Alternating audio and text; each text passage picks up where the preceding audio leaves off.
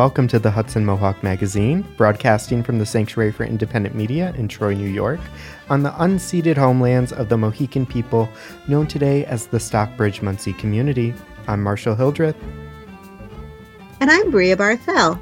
Today on the Hudson Mohawk Magazine, Blaise Bryant brings us the second part of his analysis of how Governor Hochul's budget proposals will affect people with disabilities, especially those needing long term care. Then we hear from Mark Dunlea on the various groups lobbying at the New York State Capitol on Tuesday to advocate for causes including youth justice, medical aid in dying, home ownership protection, and social cost housing.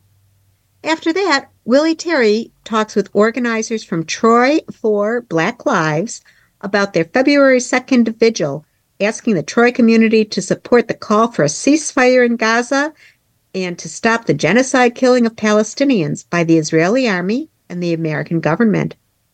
Then we hear from Christiann Gibeau, Troy Public Library's new head of adult and reference services about a whole slew of cool activities coming up at the library in February and early March. What's this about gnome valentines? And then finally, Melissa Bromley chats with local journalist and storyteller Mike De Socio about his latest article in The Guardian documenting upstate New York's emergence as a haven for trans people and their families, about his upcoming book, and more. But first, here are a few headlines. A packet of bills introduced in the New York State Assembly are aimed at improving access to dental care throughout the state, especially for low income and other underserved populations. Assemblywoman Carrie Woerner of Round Lake says the bill offers a multi pronged approach to addressing, quote, accessibility in Medicaid funding, which disproportionately impacts individuals with disabilities, end quote. In Albany, the cost for replacing the Liv- Livingston Avenue Bridge taking Amtrak trains across the Hudson has expend- ex- in Albany, the cost for replacing the Livingston Avenue Bridge taking Amtrak trains across the Hudson has expanded from the $400 million originally estimated in 2022 to new estimates of $550 million for the bridge reconstruction and up to $600 million total for the full project with additional features. No date has been set for the start of construction, much less its completion. The Times Union notes that, quote, as far back as 2010, the Department of Transportation said recent inspections indicate that the bridge structure is approaching the end of its serviceable life. Not something you want to hear if you ride Amtrak. Rensselaer County officials recently met to receive about 200 new voting machines. The Troy Record reports that, quote, every voting site in Rensselaer County will have at least two clear ballot voting machines in operation. One will be specially designed unit that is ADA compliant, making voting easier and more accessible. The ADA compliant machines have features such as headphones, large screens, and a lower platform. The $1.5 million purchase of the clear ballot machines was described as a quote, investment in Rensselaer County voters, unquote. The Troy Record reports that this year's Partnering for Peace in Israel and Palestine event at Skidmore College will feature members of a group called Combatants for Peace, former militants who have become peace activists calling for a ceasefire and collective liberation. The event will be February 13th at Skidmore, and we'll hear more about the issues of Israel and Palestine in a, in a segment later in this broadcast. The State Office of Renewable Energy, sitting in the latest twist in a seven year old struggle, has rejected the Shepherd's Run solar project application in Copake, New York. The developers, who have won previous permits in court cases, will, ho- however, be allowed to resubmit the project. The rejection was triggered by the recent purchase of part of the project site by a group of local farmers, creating a need for the project to be redesigned. And that's it for the headlines. For those of you just tuning in, you're listening to the Hudson Mohawk Magazine, listener supported radio that builds community in Troy and the surrounding capital region through broad grassroots participation. Our content is produced by volunteers. To learn how you can contribute your time, talents, or financial support, click on the donate button at mediasanctuary.org, email us at hmm at mediasanctuary.org, or call us 518 272 2390. Now to our first story. In an earlier episode, Blaise Bryant brought us a look at how the state's budget proposals might affect people with disabilities. We now hear part two of his conversation with disability advocates about the budget impacts, especially for those with long term disabilities. Earlier this week, you heard part one of my conversation with Alex Thompson with the New York Association on Independent Living and Julia Batista with Consumer Directed Action of New York. I started off part two by asking them about other budget priority issues. Julia, I'm going to tee this up for you now. What other issues are on your priority agenda? Well, uh, I think the other biggest priority for us right now is the impending um, personal care cuts that also include CDPA. I think CDPA actually would encompass most of these cuts. Um, there in was in the 2021 state fiscal year budget. Now, just to again provide context, that was passed in 2020 when COVID was like reaching its peak in the state. That would reduce um, eligibility for CDPA and other personal care services to individuals who require physical assistance with three or more activities of daily living um, that would only be two if you also have a diagnosis of Alzheimer's or dementia. Now, keep in mind, activities of daily living include getting in and out of bed or transferring, um, toileting, grooming, bathing, food preparation, medication dispensing. It's um, the list goes on and on. And to think that someone could live at home needing even one or two of these um, assistance with these tasks and not get it and be okay just really doesn't make any sense. Um, no such eligibility cut exists for institutional care. So I think this again speaks to what I had just been saying about our bias in the state. Um, anything, again, any savings that are anticipated are one not an inadequate reason to do this. Um, this is people's freedom and safety on the line. And two, um, really, it's going to result in people becoming more disabled through preventable injuries. Um, now, fortunately, these cuts were put on hold in exchange for COVID um, matching funds. Oh, sorry, COVID era um, additional federal matching funds for Medicaid. Um, in order to accept these dollars, we had to agree not to reduce eligibility on long term care programming. Um, however, that is set to expire on March 31st, 2024. We don't anticipate that these cuts will take effect necessarily that quickly. There's some other things that uh, regulatorily have to happen first, but um, we are trying to ensure that that law is eliminated or, sorry, um, struck from state law so that they can't take place at all.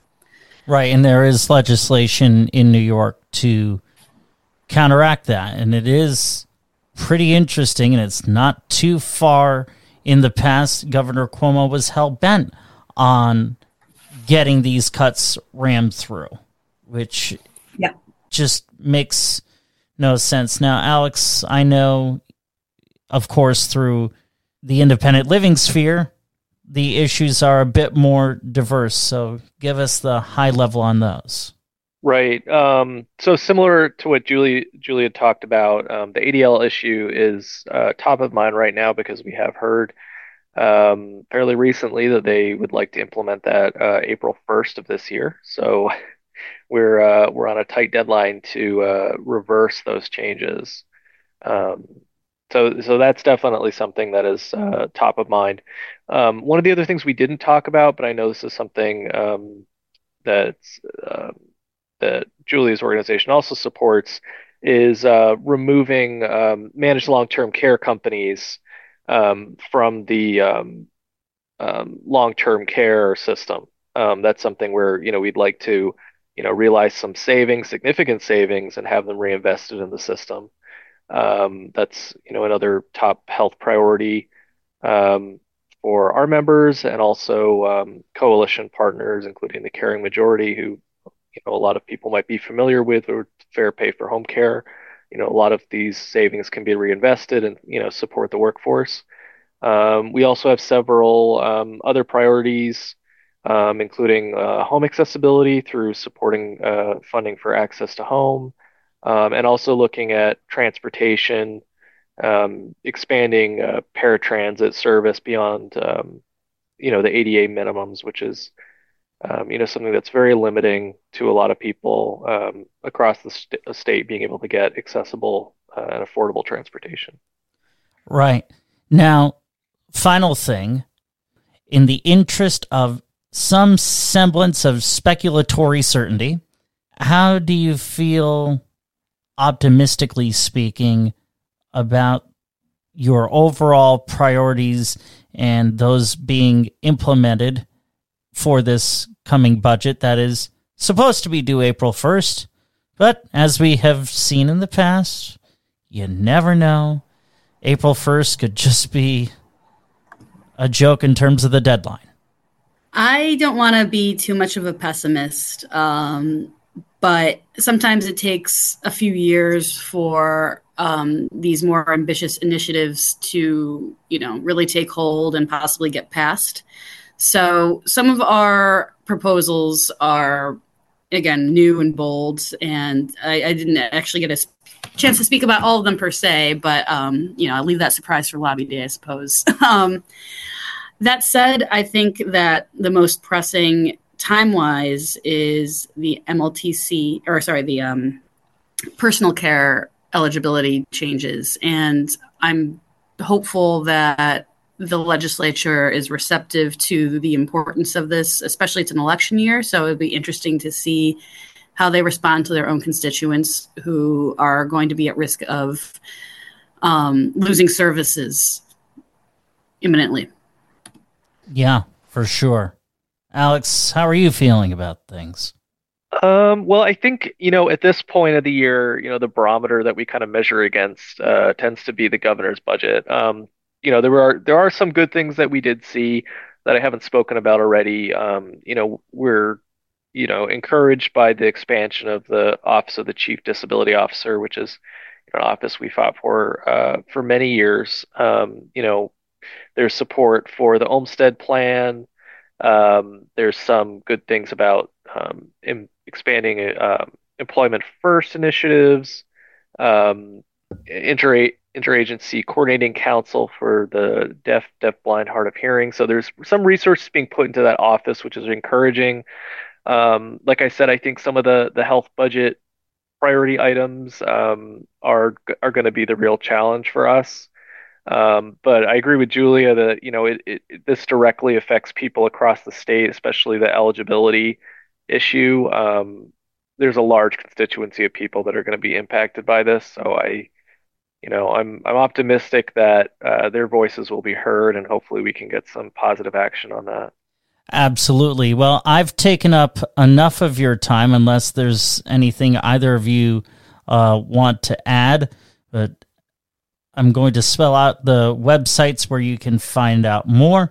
So, for Consumer Directed Action of New York, I believe it is cdany dot org. Again, that's cdany dot org for Consumer Directed Action of New York. For the New York Association on Independent Living, for full disclosure, my employer, ilny dot org. Again, that's ilny dot org for the New York Association on independent living. Alex Thompson and Julia Batista. This has been a lot of fun.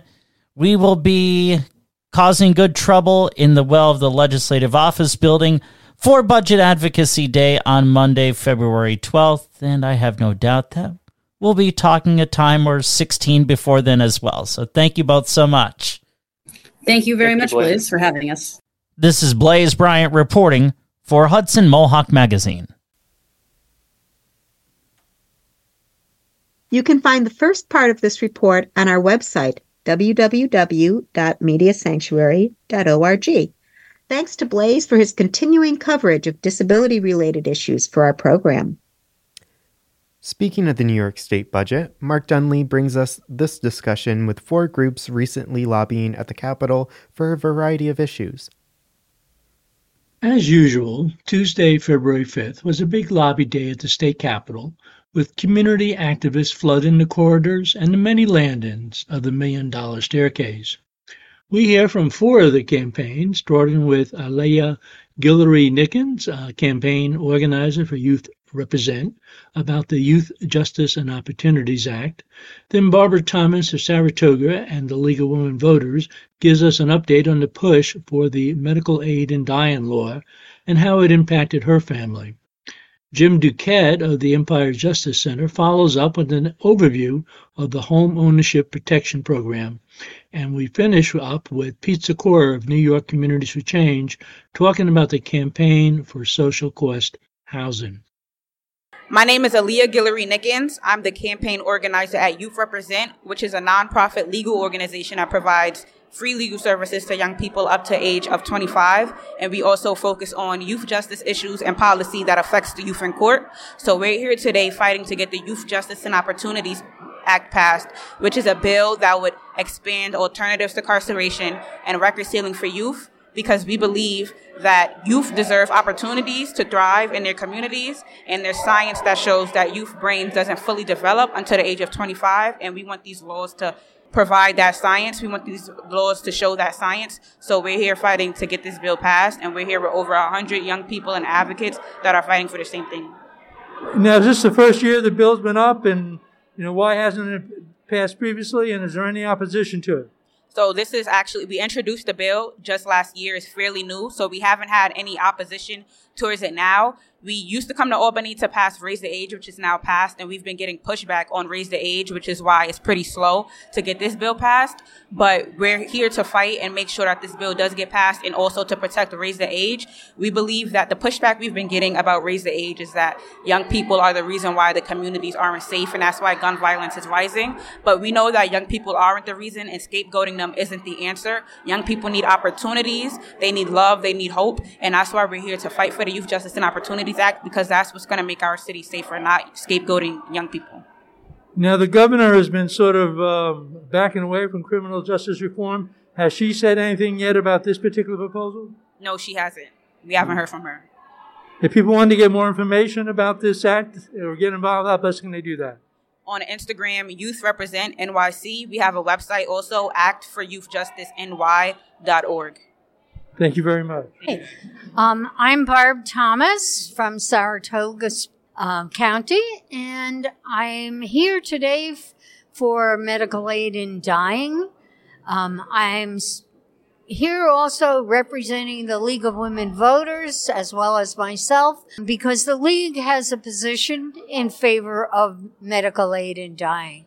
And what medical aid in dying is, um, the bill that we're supporting would um, allow a terminally ill patient within what a doctor would determine is six months of death um, to ask the doctor for a prescription that would allow them to end their life. And that is such a humane, loving thing to be able to do. And um, for the person who w- is dying to choose a time when they can have their family around them to s- say goodbye and really just have um, like a, a peaceful ending death rather than being say writhing in pain or losing all function and just laying around. That's something that my husband did. He had terminal brain cancer. He was not able to use that because there was no way that somebody who is already in, terribly incapacitated can leave this state and go someplace else.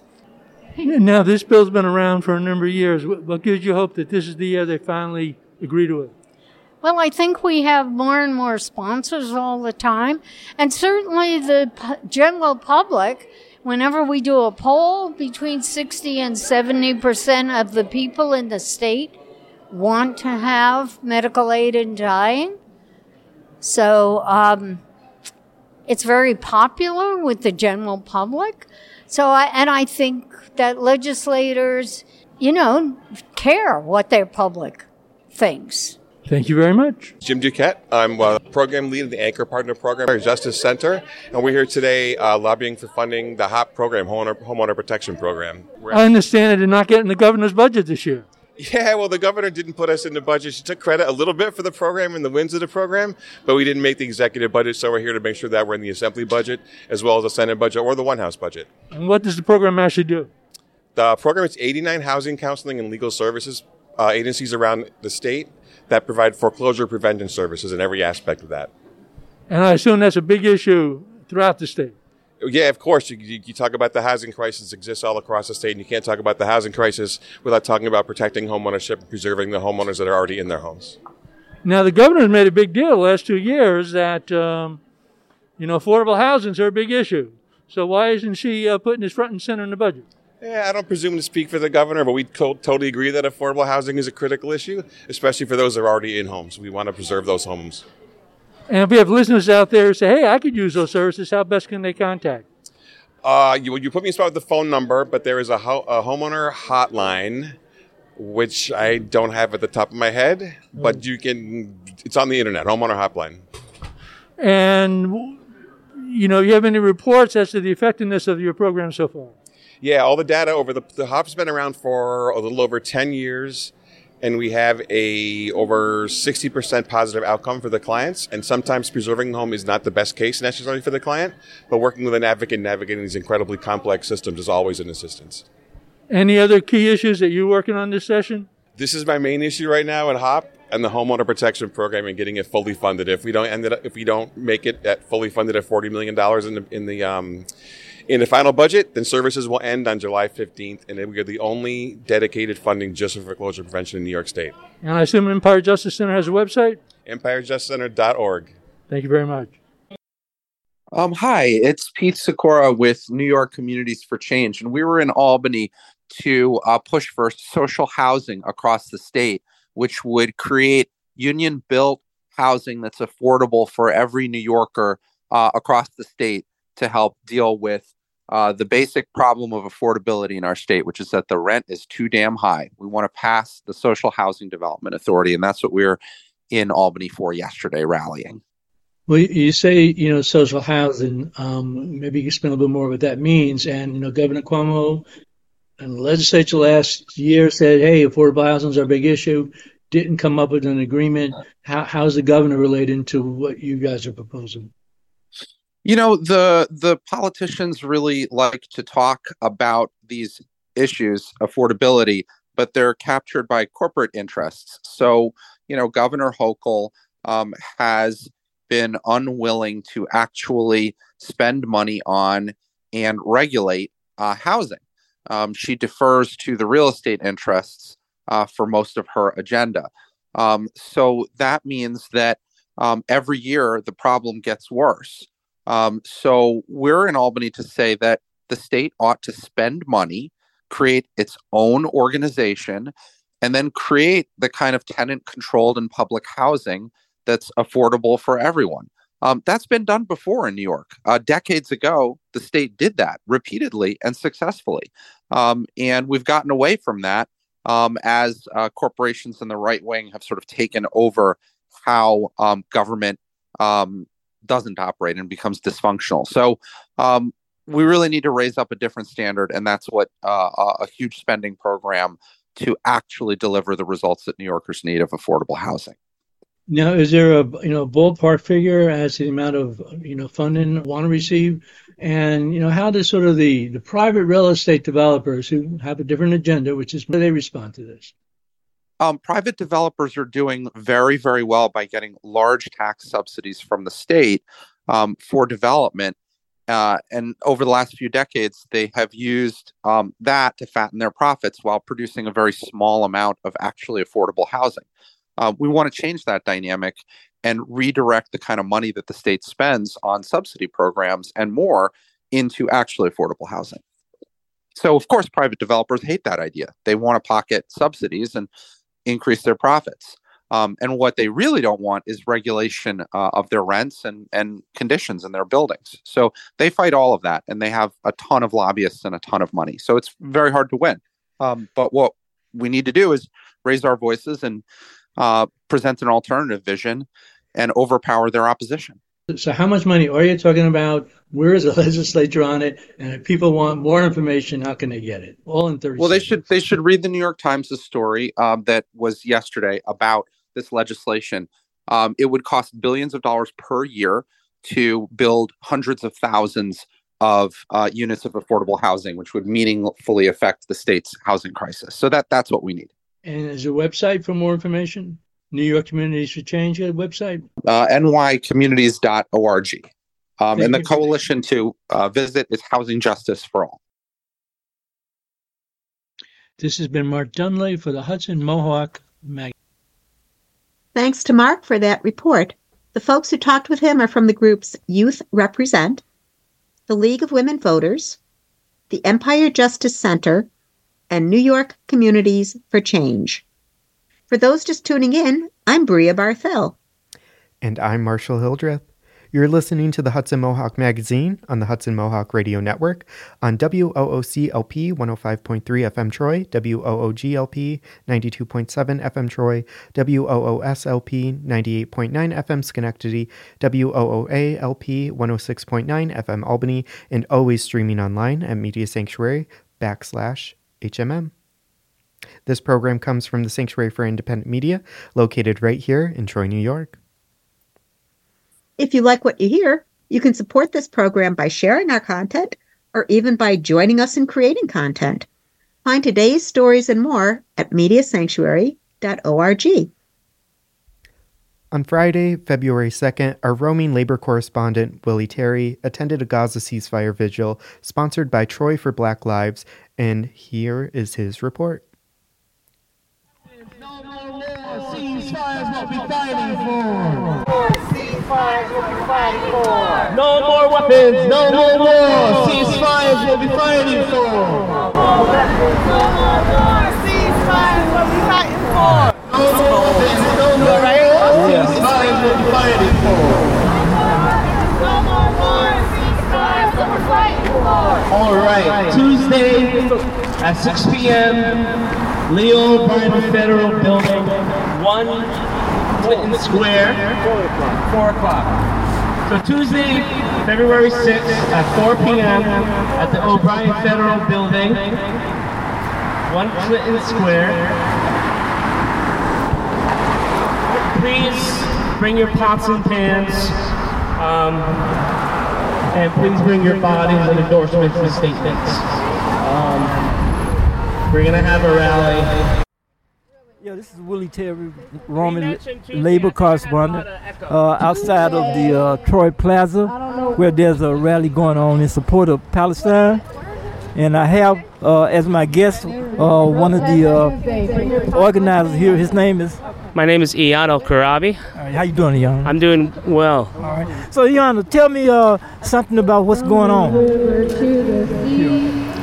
Huh? Can you repeat that question? Oh, tell me what's something about what's going on here today. So right now, Troy for Black Lives is organizing uh, an amazing event. A lot of folks were doing an amazing event, um, and um, we're uh, we're out here weekly, monthly, yearly. For the past 10 to 15 years, we've been doing a lot of organizing for Palestine. Um, I'm grateful, eternally grateful that you know Troy's for Black Lives and uh, Jewish Voice for Peace has been helping out. Um, you know, particularly Zuhair and I. Zuhair and I have been to every one, and we've been organizing a lot of them. So we would love for more people to show up to stuff, Mm-hmm. particularly Monday and Tuesday. Monday, Albany Monday, Albany High School are staging a walkout, and Tuesday, in front of the Leo uh, Leo, O'Bi- uh, Leo O'Brien Federal Building, we're having a rally, march, potential speak out, um, and, uh, across from the, the Palace Theater to talk about UNRWA and ceasefire. Oh, okay. And, and I have somebody here from you because Black Lives Matter. For, for, Yeah. Troy for Black Lives. Troy for Black Lives. Alfonso? Trying to get the you wanna say a Alfonso. Okay. About why Troy for Black Lives Yeah. is sponsoring this event? You can do it. Okay, I'm getting somebody from Troy for Black Lives. Yeah, yeah. Um, okay, what was Yeah, and I have as my guest your name. Alfonso Rodriguez. Okay, and you're with Troy for Black Lives. Yes, yes, I am a member of Troy for Black Lives. So tell me, uh, why should uh, black people or why should people in general be supporting this struggle that's going on?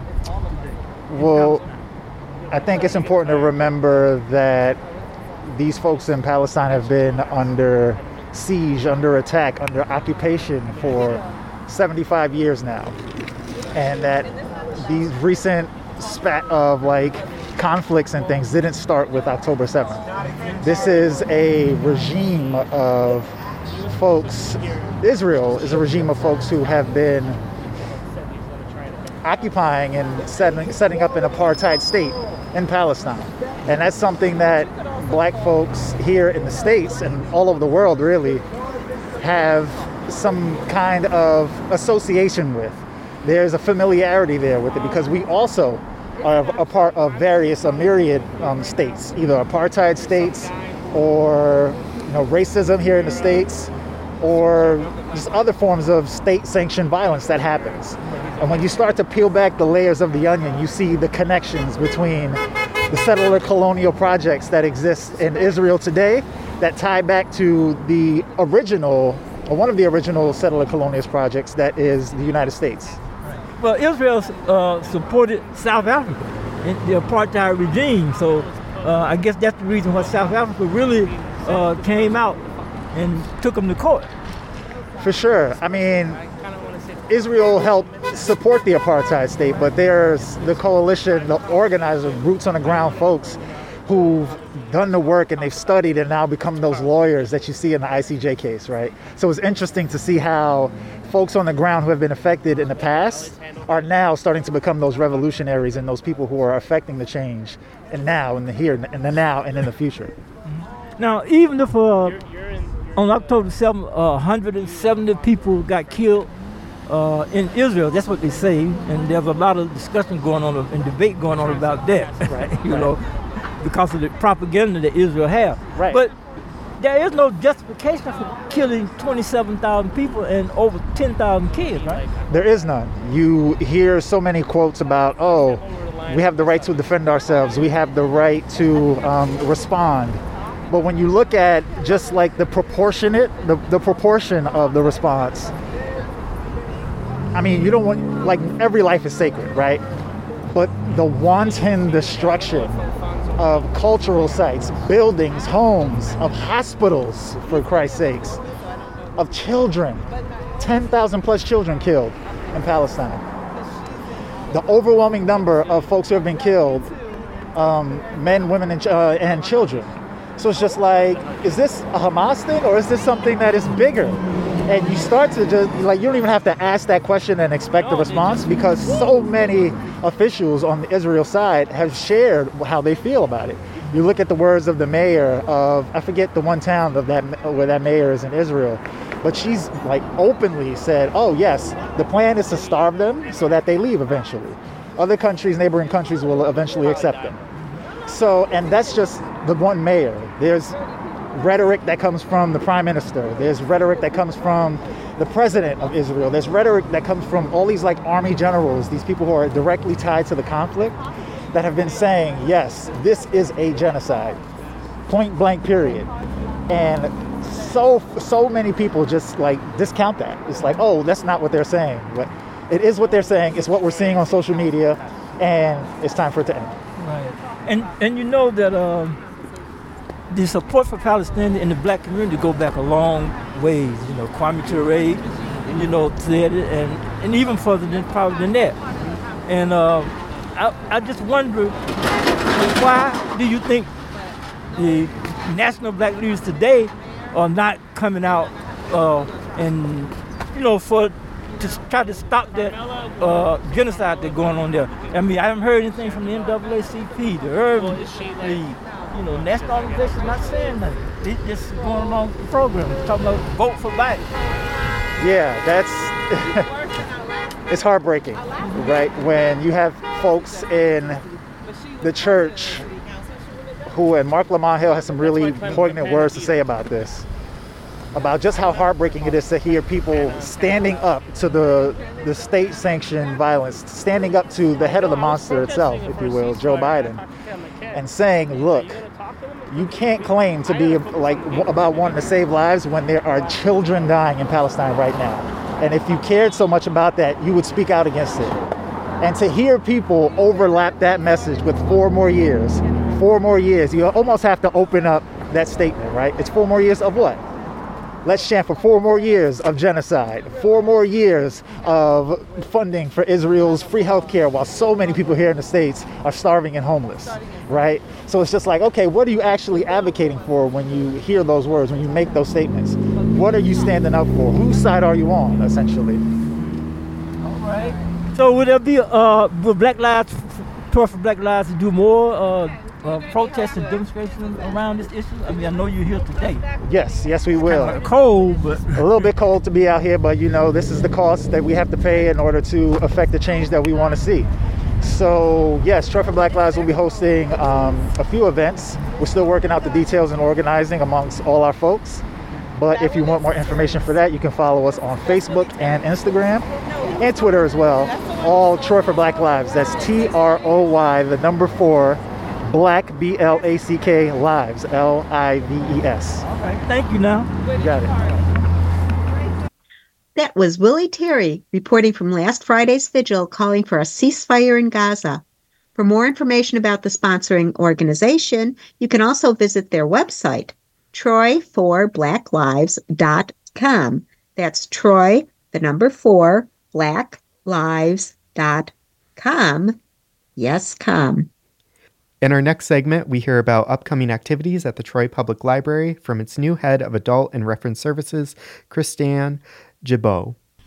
This is Bria Barthel for Hudson Mohawk Magazine, and I'm at the Troy Public Library uh, talking with Christiann Gibeau, the new head of adult services and reference services for the library.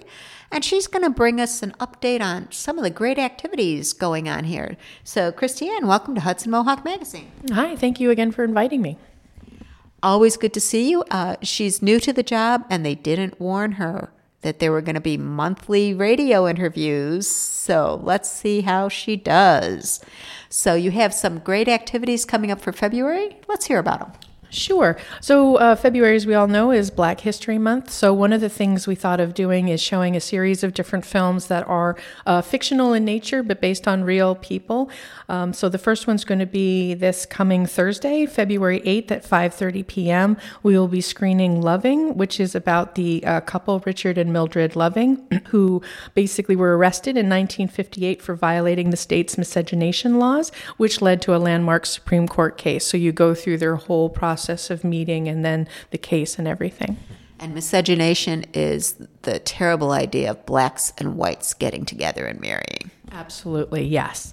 So, uh, anyway, so, you know, obviously we have a, a, legal issue, but then they have to go through a Supreme Court process. And so it's a wonderful film, very touching, uh, very difficult, but very touching. Interesting twist on sort of the Valentine's Day uh, paraphernalia and, and documentaries and such that are out. Absolutely. And the wonderful thing is their last name is Loving, right? I mean, just wonderful. So, yes, absolutely. Uh, we will then, uh, on Saturday, on the 24th of February, we'll be um, highlighting Hidden Figures, which, uh, you know, very popular film that came out, nominated for Academy Awards. Uh, and so it's about three female African American NASA employees who uh, help conquer space to, to beat the Soviets uh, for the U.S. Um, but then they also have to conquer racism and sexism, you know, in the industry as well. So we'll be highlighting their stories on that Saturday. Besides the idea of filling in stories that have been lost about African Americans being involved in technology and in, in space, I thought it was interesting in that film and in the book to learn that the word computer was originally used to refer to the women who did all of the calculations. Yes, I had forgotten that part, but you're absolutely right. Just very interesting how terms change over time, what have you. And then obviously the ginormous computer that they bring in, and then they have to completely change the size of the door to get it through and all that stuff. So, yeah, wonderful history in multiple ways, but, um, you know, definitely highlighting uh, women, African American women in mathematics and science and, and that kind of thing, which we tend to not um, present as much. And so this was just a wonderful opportunity to, to do that. And which day are you showing that again? We will be showing that on Saturday, um, February 24th at 1 p.m. Terrific. And next up? And then the last one that we're going to show will be on Thursday, February 29th at 5:30 p.m. We'll be highlighting uh, Spike Lee's Black Klansman, which was about a police detective who infiltrated the uh, Colorado chapter of the KKK with his Jewish colleagues. So, uh, interesting take on having you know different people of different cultures, but infiltrating a culture that was very white, very supremacist. So, um, we'll be focusing on that film. Terrific. So those are the three films Loving, Hidden Figures, and The Black Klansman. Okay, and besides the films, what else do you have going on?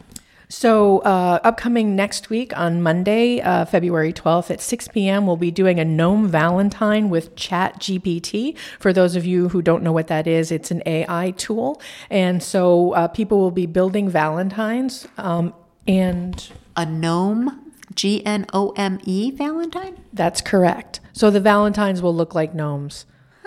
so anyway, gnomes are big in the last year or two. I, I, don't know why, but they're just big. So in terms of the Chat GPT, uh, it's it's just a way to do a creative project, but also teach people how to use a new technology. So uh, people will be creating pro- poems or sayings or something that will go with the cards. So that's ultimately what the uh, craft is going to be. So. And then people will be able to print out the cards here, or Yes, they'll be making the cards, and then uh, with the um, Chat GPT, they'll be able to print out what it is that they've created, verb, you know, the the text version. So, very cool. Anything else? Yes, uh, and so uh, coming up um, uh, you know what? I did I write it down? I did. So on Thursday, February 22nd at 6 p.m., we'll be unlocking your psychic gifts with Nicola Lewis. Uh, so basically, it's to identify your gifts and channel them. You know, you know, basically learning about the process. So she's a medium, she's a tarot card reader, and all that other stuff. Uh, hot tea will be provided. It will be very relaxing, and we think it'll just be a fun get together for those who are interested in this or feel like maybe they might have some some gift or other, and and so so basically, learning how to do that. Unlocking your psychic gifts. So at least it's not unwrapping your psychic gifts. That's very true. I think I have zero psychic gifts, so there'll be no unwrapping for me. and you have at least one other thing coming up. Yeah, so, so, not quite connected to it, but uh, Thursday, March 7th at 5.30 p.m., we have the Unknown Paranormal Society coming. Uh, so basically, you know, you'll come, you'll learn, you'll listen, listen and witness the evidence that they've captured over the years, have an opportunity to ask questions, and they'll tell phenomenal stories about whatever their experiences have been since they've been together. I want to say it's been since 2011, something like that. So paranormal and psychic gifts. Were these things that you helped plan, or were these in the works before you came? These were in the works before I came on site. Uh, and so we have a wonderful planning coordinator or director, I think, uh, you know, programming director named Chloe Whitaker. And so she has some great ideas. She has things in process, and we're going to be looking at the programs and seeing what we can do to uh, make sure that we do interactive and, you know, learning and experiential learning for people coming to experience programs, but then also to, um, you know, have just a bunch of learning opportunities in different ways. Uh, one of the things things that we're thinking about doing is pulling together a film literacy series to talk about films and kind of how they're made by looking at maybe different genres or different types. So uh, we're planning for March to do uh, something on film noir and basically taking an older film, a quintessential film noir film, and then uh, maybe looking at a, a, a neo noir or modern noir and see how you do uh, film noir in color, basically. So. Very cool. Well, if you had unlocked your psychic gifts before coming, you would have known that these things were coming up. Uh, true, I would have. Yes, I would have been more prepared. but after that workshop, you'll be ready for the future. Absolutely, absolutely. It'll be very fun. And the location for the Troy Public Library is? We are at 102nd Street, Troy, New York, 12180. And the telephone number? Telephone number is 518 274 7071. Okay, this was a pop quiz and you passed beautifully. And then here's the tricky one the website. Okay, the website is www.thetroylibrary.org. And as I always say, you have to have the word the there, or you get to Troy in a totally different state. So, Christiann Gibeau, uh, thank you so much for your information. I look forward to talking with you each month. I do as well. Thank you. And again, this is Bria Barthel for Hudson Mohawk Magazine.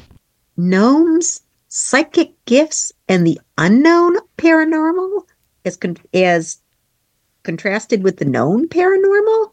Libraries sure have changed since I was a kid.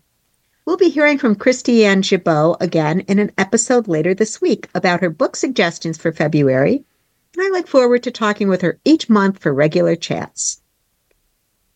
Now we hear from Melissa Bromley, who spoke with local journalist and storyteller Mike De Socio about his latest article in The Guardian, which documents upstate New York's emergence as a haven for trans folks and their families.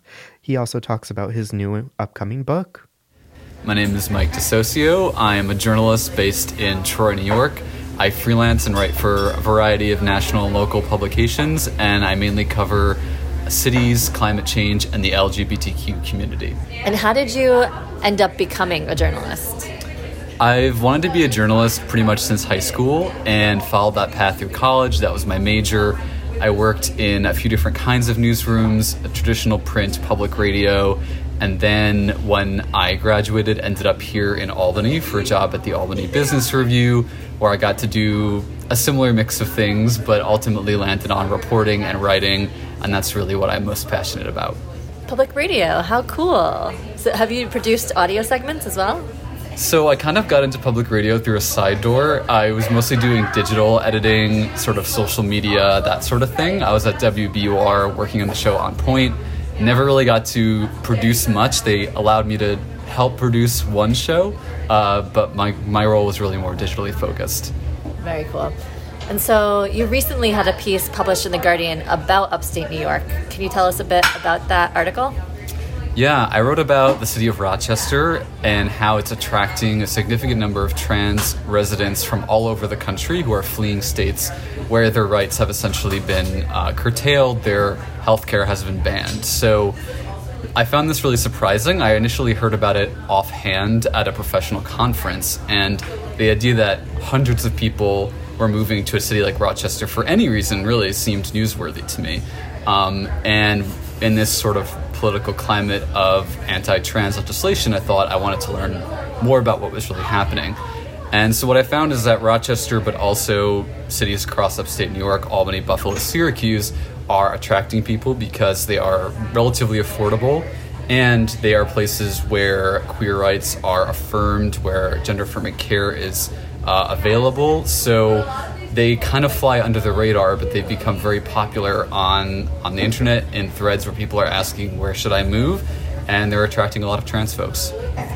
So, what was the conference you were at where this became apparent to you? So this was the conference for LGBTQ journalists. It's called NLGJA, and a panelist mentioned offhand that hundreds of folks were moving to Rochester. He was one of them who had recently moved to Alfred, New York, which is not quite Rochester, but in the same region of the state. And I expected a room full of journalists to jump on that story, but then a few months went by and no one had written it, so I decided I wanted to write it. How does that work at the Hudson Mohawk Magazine, where a group of volunteer news producers? And I'm just curious, how does that work? You you know that there's a story you want to write. Do you reach out and try to pitch that story to publications?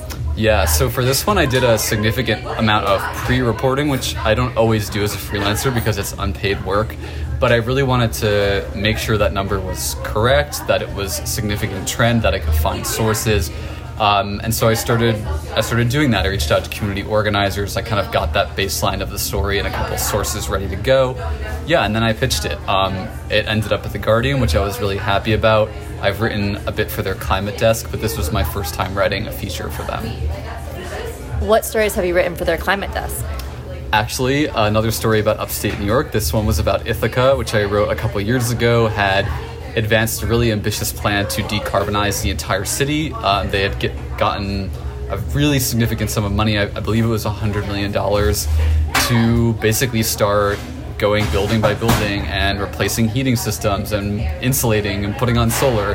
And it was a really ambitious plan, especially for a city of that size. Very interesting. When you do write a story like that, are you kind of limited to the space that you can write to? Yeah, my editor did give me a, a, suggested word count, so I tried my best to stay within it. It ended up a little bit longer, which I was happy about. I felt like there was a lot of story t- to tell here. Was there anything that didn't make it into the article that you want people to know? Honestly, I think I really got the main points in there. There were additional examples. So in the article, I give three examples of folks who've recently moved. Uh, I had talked to more than that. We kind of picked the ones that made the most sense. Um, but I think really all of the trends and the factors that I want to talk about made it in there. For those who haven't read the article, can you walk us through one of the sort of prototypical stories yeah, so um, one was someone named Jennifer who recently moved from St. Louis, Missouri.